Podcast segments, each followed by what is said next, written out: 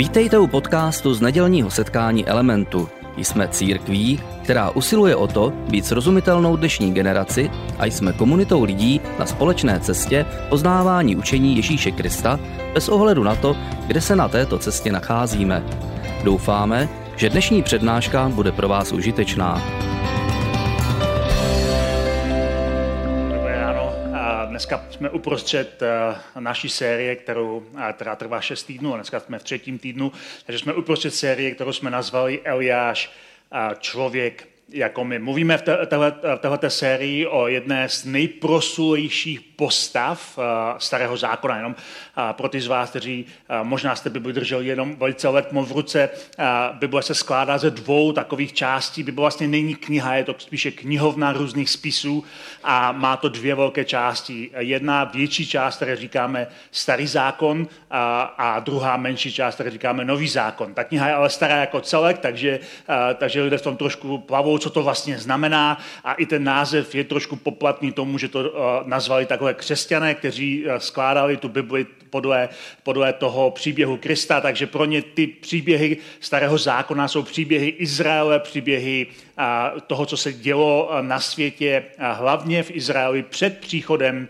Ježíše a proto vlastně a tomu říkáme starý zákon, ale možná je to trošku nespravedlivé, spíš by mohli říct stará smlouva nebo, a, nebo příběhy a, nebo židovská písma nebo cokoliv dalšího. A, a v tom novém zákoně zase se primárně soustředíme na příběh Ježíše Krista a první církve. Tohle je to základní rozdělení a ten příběh, který si vyprávíme poslední týdny a který si stále ještě budeme vyprávět i v červnu, který začíná už za pár dní, a, tak je příběh o muži, který žil asi před třemi tisíci lety na začátku doby železné a tenhle ten člověk byl prorokem a měl takový důležitý úkol jako další starozákonní proroci, kteří v tom národě Izraele byli takovými božími zástupci a nabádali ten národ, aby se vrátil zpátky k Bohu. A Eliáš je člověk, který, když budete číst ten jeho příběh, je taková jako směs horlivosti a úspěchu a hněvu a deprese.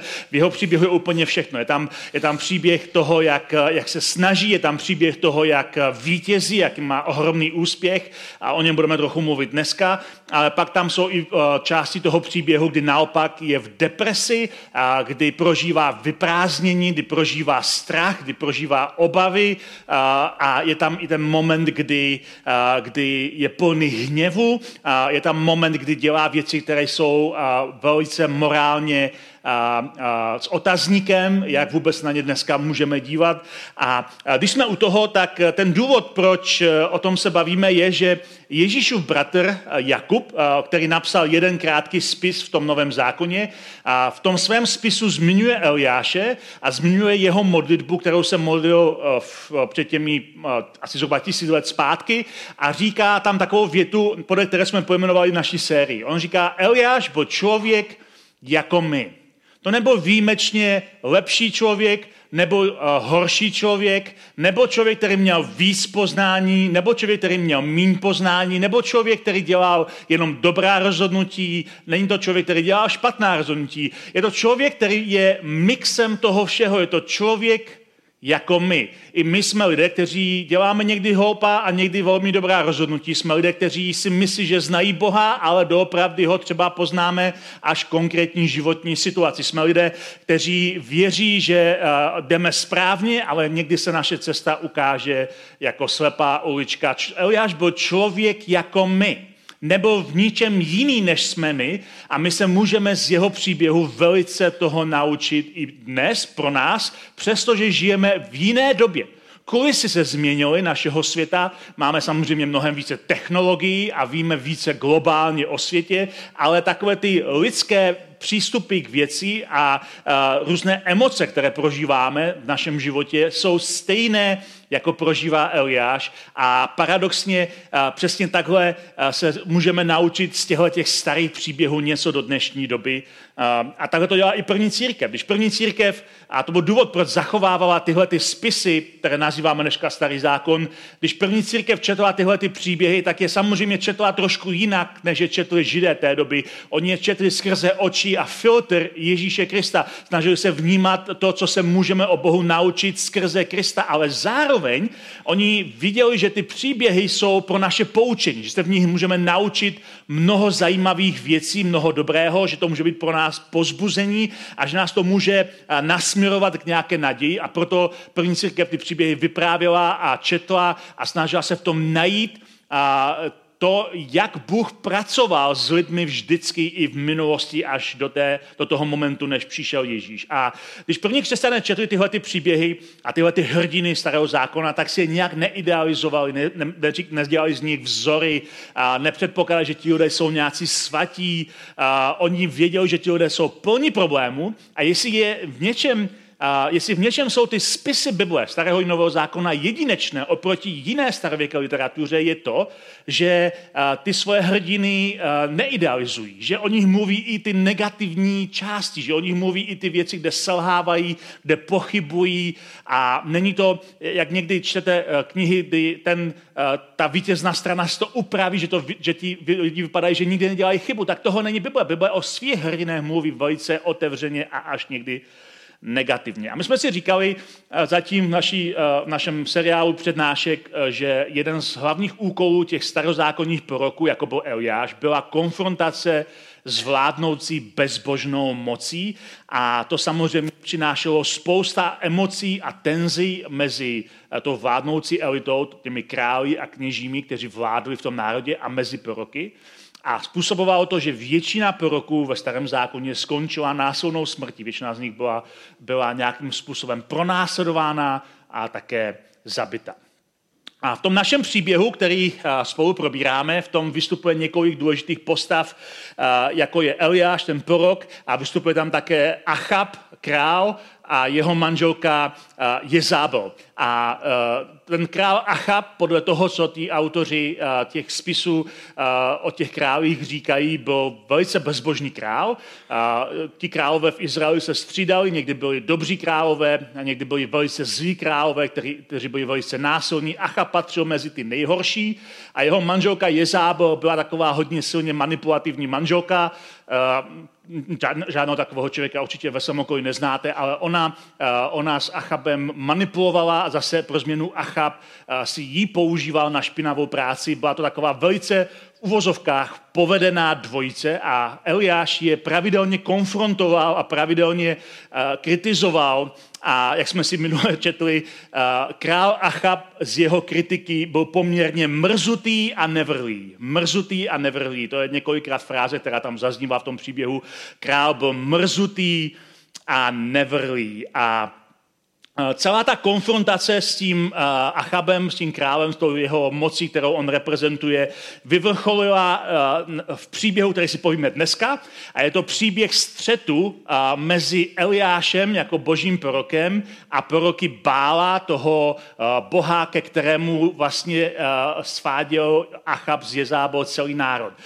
Bál bylo božstvo, kterému věřili některé národy, jako, jako bůh plodnosti a rosty a deště a, uh, Achab, a byl to násilný kult, jak si ukážeme za chvíli, a uh, Achab se stal ctitelem toho Bála a ze svojí manželkou Jezábou celý ten národ vedli cestou k uctívání Bála, to byl jeden z těch důvodů toho střetu, ale vůbec se nejedná jenom o to, že si něčemu věřili. My v dnešní době, v moderním světě, jsme zvyklí, že si každý může věřit, čemu chce. Že jo? Máte mezi sebou přátelé, kteří jsou ateisté, agnostici, věřící, a různě jinověřící, věří různým věcem. A věří v různé náboženství, v různé božstva, věří v různé síly, v různé vesmírné síly. V dnešní době je úplně normální, že lidé si věří, čemu chce a nikdo je nepronásleduje za to, že si věří, čemu chce. Ale takhle to nebylo vždycky. A v některých dobách, v krutých dobách, když lidé věřili něčemu jinému, než byla oficiální doktrína, byli pronásledováni, anebo byli zabíjeni rovnou, a nebo byli zabíjeni lidé, kteří vedli nějakou jinou víru. A tohle se dělo i právě v této situaci. Takže pro Eliáše to, že Achab a Jezábel věřili v Bála, nebylo pouze to, že si věří něčemu jinému, to je taková moderní věc, ale pro ně to bylo existenční ohrožení, protože Jezábel zabíjela boží proroky, protože její postoj byl, my potřebujeme vyhubit kult hospodina, Boha Izraele a zabijeme všechny, kdo ho reprezentují. A to byl ten důvod, že to nebylo jenom o tom, že si uctívají jiné bohy, to byla existenční hrozba a Příklad toho vidíme právě v tom příběhu Eliáše v 18. kapitole první královské. První královská je ta kniha v starém zákoně, která se zabývá tím příběhem Eliáše. A tam je takový, takový jako side story, takový vedlejší příběh, kdy Achab a je tam nějaký člověk, který slouží Achabovi, tak jsme Obadiáš, který ale zároveň tajně ctí hospodina a pomáhá těm pronásledovaným prorokům. Takže tam, tam je taková zmínka, že Achab si zavolal Obadiáše, toho muže, který mu sloužil, správce paláce. On měl vysoké postavení a byl to sluha toho Achaba, ale zároveň hluboce ctil hospodina, uctíval Boha a když Jezábel vraždila hospodinovi proroky, jo, když Jezábel vlastně programově šla a pronásledovala a vraždila ty proroky, kteří vedli národ uctívání hospodina, Boha Izraele, tak tyhle proroky ona vraždila a Obadiáš sto z nich schoval, ukryl je ve dvou jeskyních po 50 a obstarával jim jídlo a vodu. Takže to je taková, takový jakoby vedlejší hrdina toho příběhu, o kterém moc nečteme, ale toho je jedna ze zmínek. A ten verš samozřejmě, nebo ta pasáž, která se tam toho týká, oceňuje Obadiáše za to, co dělá pro ty proroky, ale zároveň pro nás taková vedlejší, vedlejší ukázka, že skutečně součástí kultu toho bála bylo vraždit proroky hospodina. To bylo součástí toho, co to znamenalo, že ten národ se přiklonil k těm bálům, tomu, tomu bohu plodnosti bylo zavraždit konkurenci, ale taková byla tehdejší doba. Lidé konkurenci nepřetlačovali argumenty, ale meči. A takže to je trošku ten takový začátek toho dnešního příběhu, který si povíme, protože Eliáš jako takový ten nejvýznamnější nebo nejznámější boží prorok Achaba kritizuje a Jezabel ho pronásleduje a nakonec dochází k tomu, že on vyzve toho krále Achaba, a svolá ty svoje proroky Bála a udělají jako, jako střed, jako takovou show, spektakulární show, kde ve své podstatě smyslem mělo být, že se ukáže, který Bůh je ten pravý. Odehrává se to na hoře Karmel a je to jedna, jeden z nejslavnějších příběhů v celém a, starém zákoně. Ten příběh je o tom, že oni chtějí a, a, připravit těm svým bohům a bálovi nebo hospodinu a, oltář a, a tam na to oběť a pak se modlit, aby se ten Bůh přiznal k té oběti a něco s tím udělal. Až budeme ten příběh číst, tak ten příběh má prvky komedie, ale nakonec je docela tragický. Takže pojďme se do toho pustit. Dneska přečteme celou, skoro celou jednu kapitolu a možná pár veršů navíc z té první královské a začíná to právě v 18. kapitole od, od 16. verše, kdy, kdy Eliáš vyzve toho Achaba, aby svolal ty proroky. Achab i hned vyrazil Eliášovi naproti. To jsi ty, ten škůdce Izraele zavolal na něj. A tam ve četli už minule, jak mi ho uviděl. Já Izraeli neškodím, odpověděl mu Eliáš, to děláš ty a dům tvého otce, protože opouštíte hospodinovi příkazy a ty následuješ báli. A pak ho vyzve k tomu střetu. Svolej ke mně na horu Karmel všechen izraelský lid a také všech těch 450 bálových proroků a 400 proroků Ašery. Ašera to byla manželka Bála, měla svoje vlastní proroky, kteří jedí z Jezábelina stolu. Takže tam bylo celkem 850 proroků proti jednomu proroku. A Achab to udělá, Achab obeslal všechny Izraelce a zhromáždil je na horu Karma. Mohli bychom říct, Achab věřil svému týmu, věřil svým prorokům a věřil, že se ukáže, že má pravdu on. Tak svolal všechny ty proroky a svolal celý ten národ. A tady začíná ten slavný příběh uh, toho střetu na hoře Karmel. A Eliáš předstoupil před lid a má k ním takové jako kázání. Jak dlouho, jim říká, jak dlouho se budete kývat na obě strany. A to je důležitá taková otázka, protože Izrael jako, jako lavíruje. A uctívá Boha, Boha, kterého věřili jejich otcové, Boha Abrahama, Izaka a Jákoba, Boha Izraele, Boha, který je vysvobodil z egyptského otroctví, ale zároveň je tady státní kult Bála, který přináší spoustu výhod. A co si budeme povídat, lidská přirozenost taková, že lidé někdy utíkají od toho, čemu doopravdy věří, k tomu, co jim přináší více výhod. Je to, je to typická lidská vlastnost, takže lavírují na obě strany a Eliáš jim říká, jak dlouho to budete dělat, jak dlouho budete se kývat na dvě strany. Je-li hospodin Bohem, následujte ho. Je, jestli hospodin uh, je, je ten pravý Bůh, tak pak musíte jít za ním.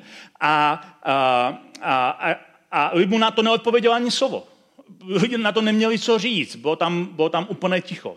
A pak Eliáš říká, já sám jsem zbyl jako jediný prorok hospodinův, ale bálových proroků je 450. A jak si ukážeme, tady se Eliáš hluboce plete. A má to nějaké následky. Ale Eliáš je přesvědčený, že zbyl jako poslední prorok. Že je ten poslední uh, záchrana, ten poslední muž, ten, na kterém stojí a padá všechno, co se má stát, vsadí všechno na jednu kartu. Takže dá tu výzvu. Říká, dejte nám dva bíky, asi jednoho z nich vyberou oni, asi vyberou oni, kterého chtějí. Rozporcují ho a položí na dříví, ale až ho nezapalují, já připravím druhého býka a také ho položím na dříví a nezapálím. A pak budeme, budete vzývat jméno svých bohů a já budu vzývat jméno hospodinovo.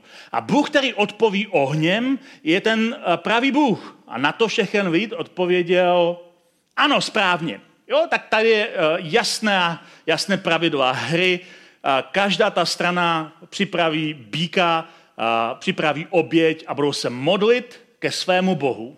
A který Bůh odpoví, ten Bůh je ten pravý. Je to taková opravdu jako akční show, jako byste viděli nějaký akční film, prostě jako spektakulární výzva.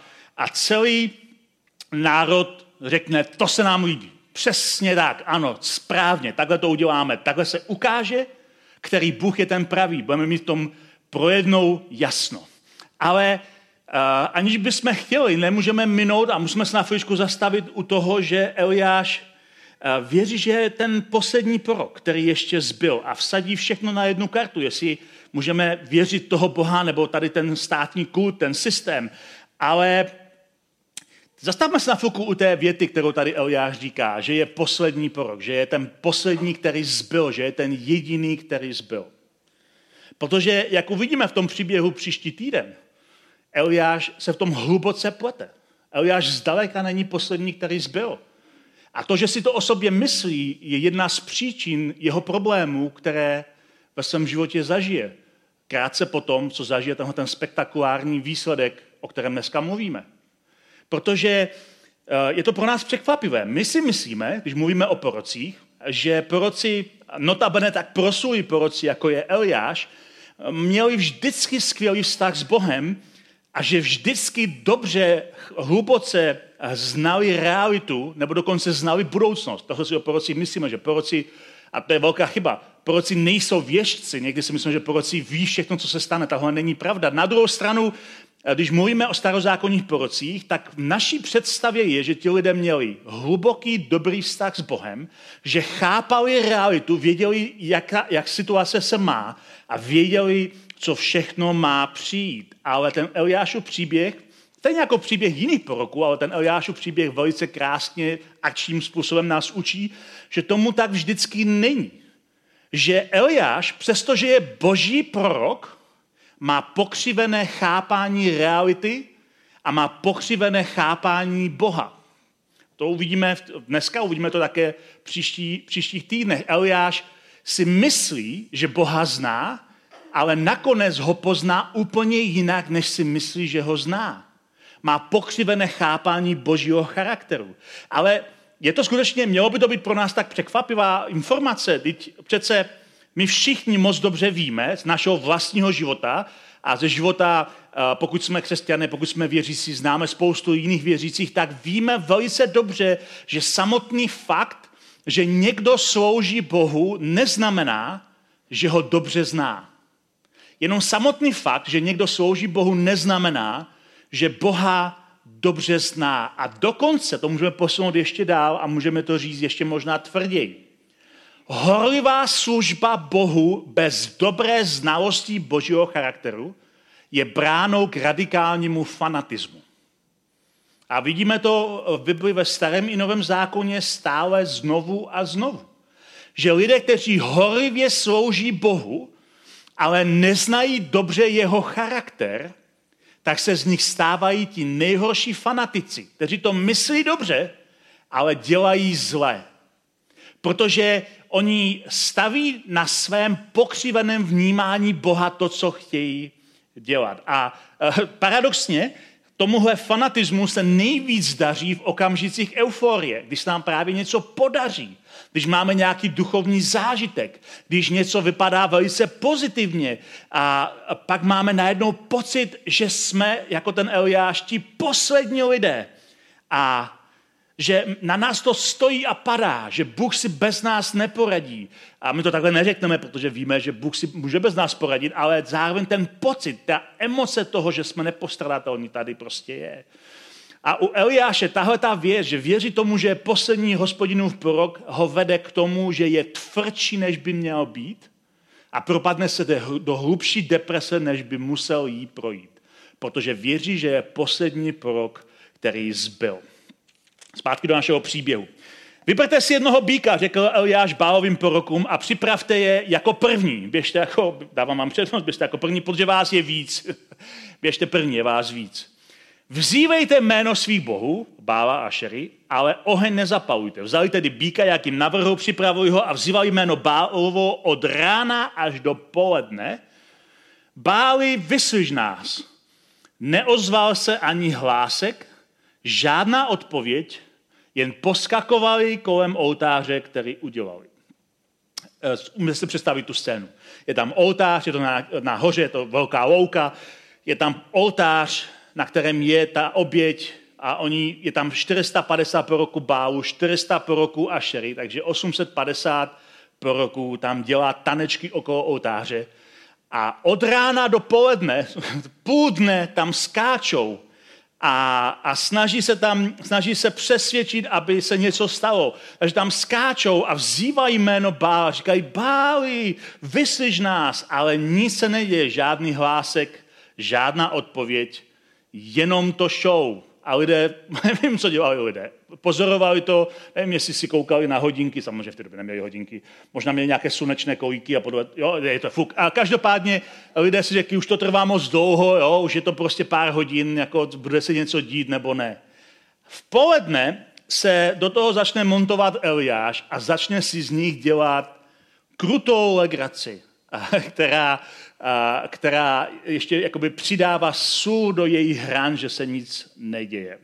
Kolem poledne se jim Eliáš začal posmívat. Křičte hlasitěji, říká jim. Křičte hlasitěji, vždyť je to Bůh.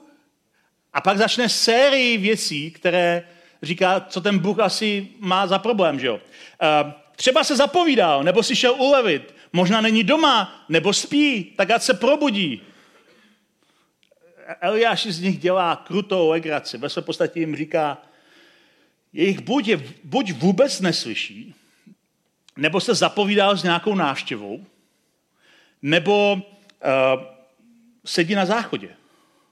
Možná dokonce odjel někam na výlet. A možná dokonce spí. Přisuzuje mu ty lidské vlastnosti. To je přesně tohle by dělal člověk, že jo? ale říká, hele, jestli Bůh neodpovídá, tak asi je to někdo jako jsme my. Takže oni křičeli, co mohli a podle svého zvyku, a toho si všimněte, podle svého zvyku se bodali noži a oštěpy, až z nich crčela krev. A podle svého zvyku. To ukazuje, že ten kult Bála byl násilný kult, a který přinášel nutnost i sebeobětí, i obětí jiných lidí. Takže oni se řezali a bodali, až z nich prostě tekla krev ale stále se stejně nic nedělo. Minulo poledne a oni stále pokračovali ve svém křepčení až do doby večerní moučné oběti. Neozval se ani hlásek, žádná odpověď, žádná odezva. Celý den show, násilného show a furt nic. A tady Eliáš bere bere tu svoji iniciativu do rukou a Eliáš vyzvali, pojďte ke mně, jo, k té druhé oběti, kterou on, on měl připravit. Když němu všechen lid přistoupil, Eliáš opravil zbořený hospodinův oltář, vzal 12 kamenů podle počtu kmenů, jež zešli z Jákoba, to byla symbolika, který dostal slovo hospodinu, budeš se jmenovat Izrael. Eliáš z těch kamenů postavil hospodinu jménu oltář a kolem něj udělal strouhu, udělal takovou strouhu okolo do níž by se vešly dvě míry zrní. Narovnal dřevo, rozporcoval býka, položil na dřevo a řekl, naplňte čtyři džbery vody a pojďte oběť i dřevo. Pak řekl znovu, když to, když to udělali znovu, řekl ještě po třetí. Když to udělali po třetí, voda se roztekla kolem oltáře, zaplnila i strouhu. Ten důvod, proč to Jáš dělá, je, že říká, aby bylo úplně jasno, aby nebyly žádné pochyby, že jsem tady tajně neschoval nějaký oheň, nějakou zápalku, tak to pojďte vodou třikrát do té míry, že, se, že bude tak mokré, že i ta strouha, kterou vykopeme okolo, bude plná vody. Takže budete mít jasné, že to, je, že to není suché, že to je úplně, ale úplně mokré a že není vůbec pravděpodobné, že by to mohlo hořet. Takže to udělali, všechno to připravili, je to, jak říkám, spektakulární podívaná. Potom v čas večerní oběti přistoupil prorok Eliáš a pravil, hospodine, a modlí se takovou jednoduchou, jednoduchou modlitbu. Hospodine Bože Abrahamův, Izákův a Jákobův, Izraelův jako jeho jméno jsem na Izrael. Dnes se pozná, že ty jsi Bůh Izraele a já jsem tvůj služebník a že jsem toto vše udělal na tvůj příkaz. Odpověz mi, hospodine, odpověz mi. Ať tento lid pozná, že ty, hospodine, jsi Bůh a že její srdce obrátíš zpět. Eliášův zájem, a možná to říkali minule, Eliášův úkol jako proroka není štít síru na lidi, ale obrácet srdce národa zpátky k Bohu. To je to, co proroci dělají, to je jejich hlavní úkol. A on se modlí, Bože, udělej něco, čím obrátíš srdce národa zase zpátky k sobě. V tom spadl hospodinův oheň a pohltil oběť i dřevo, ba i ty kameny a hlínu, dokonce i vodu ve strouze vypil. Prostě z nebe se stoupil nějaký oheň, jako nějaký prostě, uh, nevím, jak si to představíte, dneska asi díky mm, trikům ve filmu to dokážete představit, prostě oheň, který spálí úplně všechno. Nezůstane tam nic, nezůstane tam dokonce ani ten samotný oltář, všechno je prostě spáleno na padrť. A když to ten lid vidí, všichni padli na tvář a volali, hospodin je Bůh. Hospodin je Bůh. Bylo to spektakulární vítězství. Eh, tady celý den bálovi proroci dělají tanečky, u toho se bodají, řezají a žádný výsledek to nemá. Tady se Eliáš pomodlí k Bohu hospodinu a se stoupí oheň, spálí celou obědi. Je to úplně jasné, je to jasný showdown. Je to jasné, že hospodin je ten pravý Bůh, to vítězství Eliáše bylo zesměšněním toho kultu Bála. Bál byl kult, kult plodnosti, kult deště. A to, že to polil tu oběť, tak to bylo zesměšnění toho Bála. A zároveň to bylo potvrzení té boží reálnosti, že, že Bůh obrátí srdce toho národa k sobě. A my můžeme dneska říct, na to díváme zpětně a takhle to vnímají lidé, kteří čtou ten příběh eh, ve starém zákoně, že ta konfrontace na hoře Karmel byla silným zaslíbením eh, toho, že Bůh je živý, reálný a že obrací naše srdce k sobě. Že to není uh, vymyšlený bůžek, že to není nějaká modla, že to není nějaká, nějaká představa, že to je reálný Bůh, který odpovídá na modlitby svých lidí a že tenhle Bůh skutečně je živý. A ten, to finále toho je, že oni všichni křičí, ano, Bůh, eh, ten pravý Bůh je hospodin a my se přikloníme na jeho stranu. A tady by ten příběh mohl skončit, protože končí naprosto frenetickým provolávání poslušnosti Bohu Izraele, Bohu Abrahama, Jako, eh, Izáka a Jakoba, Bohu, který je vysvobodil z egyptského otroctví. To je to, kde ten příběh mohl skončit a kde ten příběh také měl skončit. Ale neskončil. Ten příběh tohohle vítězství měl skončit přesně v tomhletom místě, protože to, co, a to, co Eliáš dostal od Boha jako, jako povolání, ukázal, že Bůh je pravý Bůh, že obrátí svoje srdce k ním, to se přesně stalo. Tady mohl Eliáš skončit, mohl říct, tak pojďme se vrátit zpátky k Bohu. Pojďme změnit náš národ. Pojďme změnit to, čemu věříme. Ale ten příběh tady neskončil. ten příběh tady neskončil. Pamatujete si, jak jsem říkal, že Jezábel vraždí hospodinovi proroky? Jak Jezábel pronásleduje hospodinovi proroky a zabíjí je, protože jsou pro ní ohrožením? A pamatujete si, jak jsem říkal, že to je násilná a krutá doba, kde lidé svoje rozdíly řeší vzájemným vražděním? Eliáš vycítí, že teď je ten moment, kdy může alespoň tu pro svoji vlastní generaci jednou proždy vymazat kult Bála z Izraele.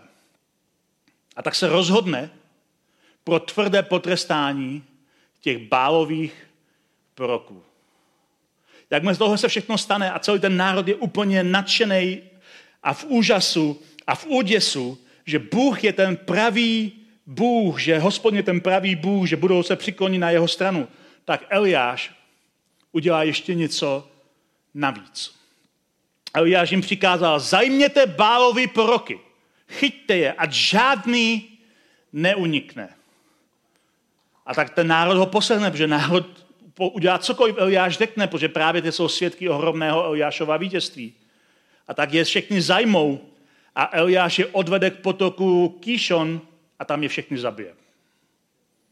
Eliáš udělá přesně to, co dělá Jezábel hospodinovým prorokům. Všechny je zabije. A to se nečte snadno.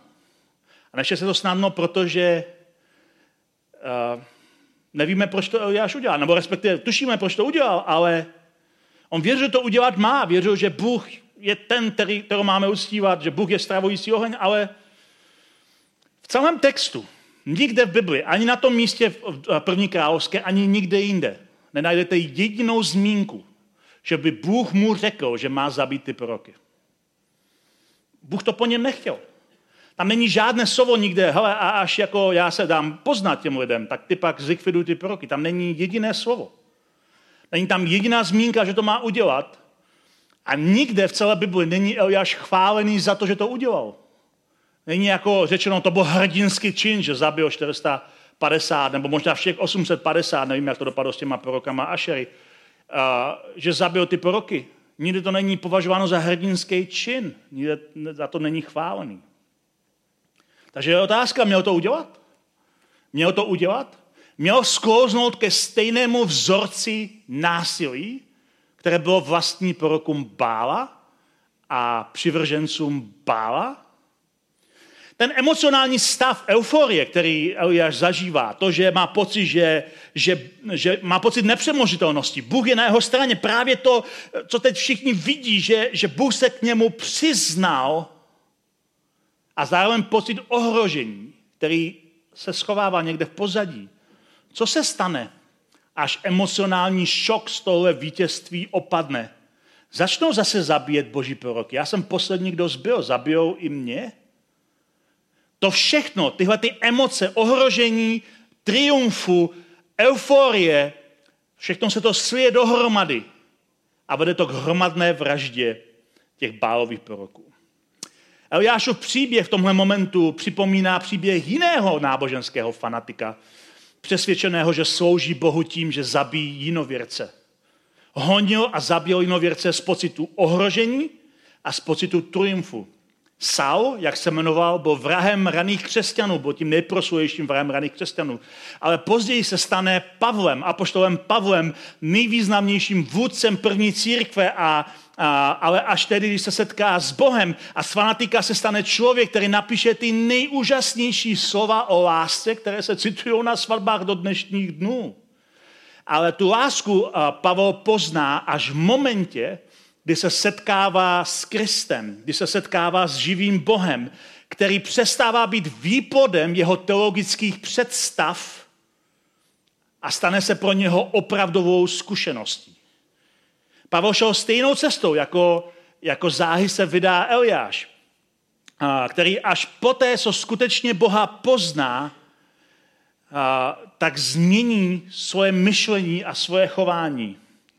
A my si řekneme v dalších dílech, jak když se Eliáš setká s Bohem, jak to ovlivní jeho chápání Boha a jak Bůh bude vypadat jinak, než Eliáš čeká, protože skutečně platí, že horlivá služba bez znalostí božího charakteru je bránou k tomu, abychom byli radikální a někdy velice zlí fanatici. Platilo to vždycky, kdekoliv na světě a platí to dokonce i dnes.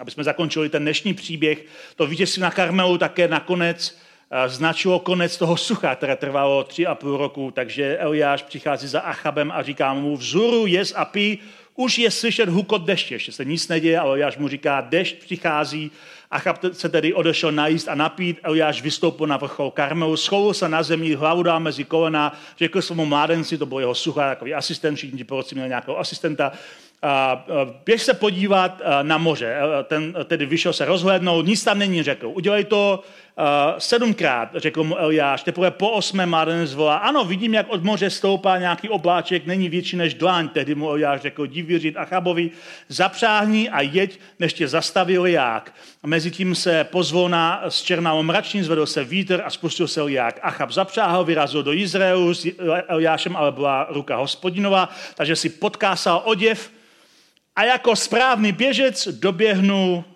dřív než Achab, který byl tažený uh, koňmi, takže to celku sportovní výkon na závěr. Jdeš potrhne tu euforii. Euforie, co se vlastně stalo. Bůh je na mojí straně. Ale pak je tady zvláštní zvrat. Je tady zvláštní zvrat, který je skoro nevyhnutelný po velkém vítězství. Přichází zvrat, který skrývá zárodek deprese. 19. kapitole eh, na začátku eh, ten příběh ještě má dozvuk. Achab pověděl Jezábel, svý manželce, o všem, co Eliáš udělal a jak pobil všechny proroky mečem. Kdyby tam chyběla tahle ta část, možná by reakce byla jiná. Ale protože Eliáš pobil všechny ty proroky mečem. Protože Eliáš se uchylil ke stejnému vzorci chování, jako měli báloví proroci vůči hospodinovým prorokům. Tak Jezábel mu pošle vzkaz, pošle vzkaz Eliášovi. Ať mě bohové potrestají a ještě mi přidají, jestli s tebou zítra touto dobou neskoncují tak, jako ty s nimi. Eliáš se dozví tu zprávu od Jezábel a tady si všimněte, co tady ten autor píše. Eliáš dostal strach a utíkal o život. Počkej, jako strach Eliáš? Teď, kdyby ho chtěla hned zabít, aby neposlala uh, messengera, neposlala by někoho ze zprávou, zítra tě zabiju. Poslala by rovnou nájemního vraha. Ale Elizabel ví, že nemusí poslat nájemního vraha, protože Eliáš má emoce, které se zvrtnou. Eliáš se cítí ohrožený. Eliáš zabil ty proroky z pocitu ohrožení a z pocitu triumfu a tohle je emoce, která se rychle zvrtne do emoce strachu. Eliáš slyší jenom, že se mu něco stane a utíká pryč, ale teď Eliáš před ještě pár hodinama stojí před celým národem a je to ten ohromný střed, kde vypadá tak neohroženě, že se mu nemůže nic stát. A tenhle Eliáš o pár hodin později utíká kvůli slovům pryč. To nedává smysl na první pohled. Proč to stačilo, že stačilo jenom ty slova? Protože euforické pocity triumfu, ty euforické pocity triumfu, mají vždycky odvracenou stranu osamění vyprázdnění, obav, pochyb a strachu. A to zažívá každý člověk, který zažije triumfální vítězství, tak se hned na druhé straně skrývá pochybnost a obavy a vyčerpání, vnitřní vyprázdnění. A Juliáš utíká a propadá se do deprese. A proč je to pro nás tak strašně důležité a proč se z toho můžeme tolik toho naučit? Nejenom z toho vítězství, ale i z té deprese. A kam nakonec ta deprese Eliáše dovede? O tom všem si povíme příští týden.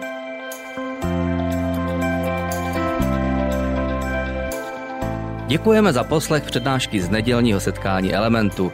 Budeme rádi, když nás navštívíte také naživo, a to každou neděli od 10 hodin ráno v kině Biocentrál v Hradci Králové. Být na místě přináší větší zážitek, výbornou hudbu a přátelskou atmosféru. Více informací o našich aktivitách najdete na webu element.cx nebo na Facebooku Element Hradec. Těšíme se na vás. thank you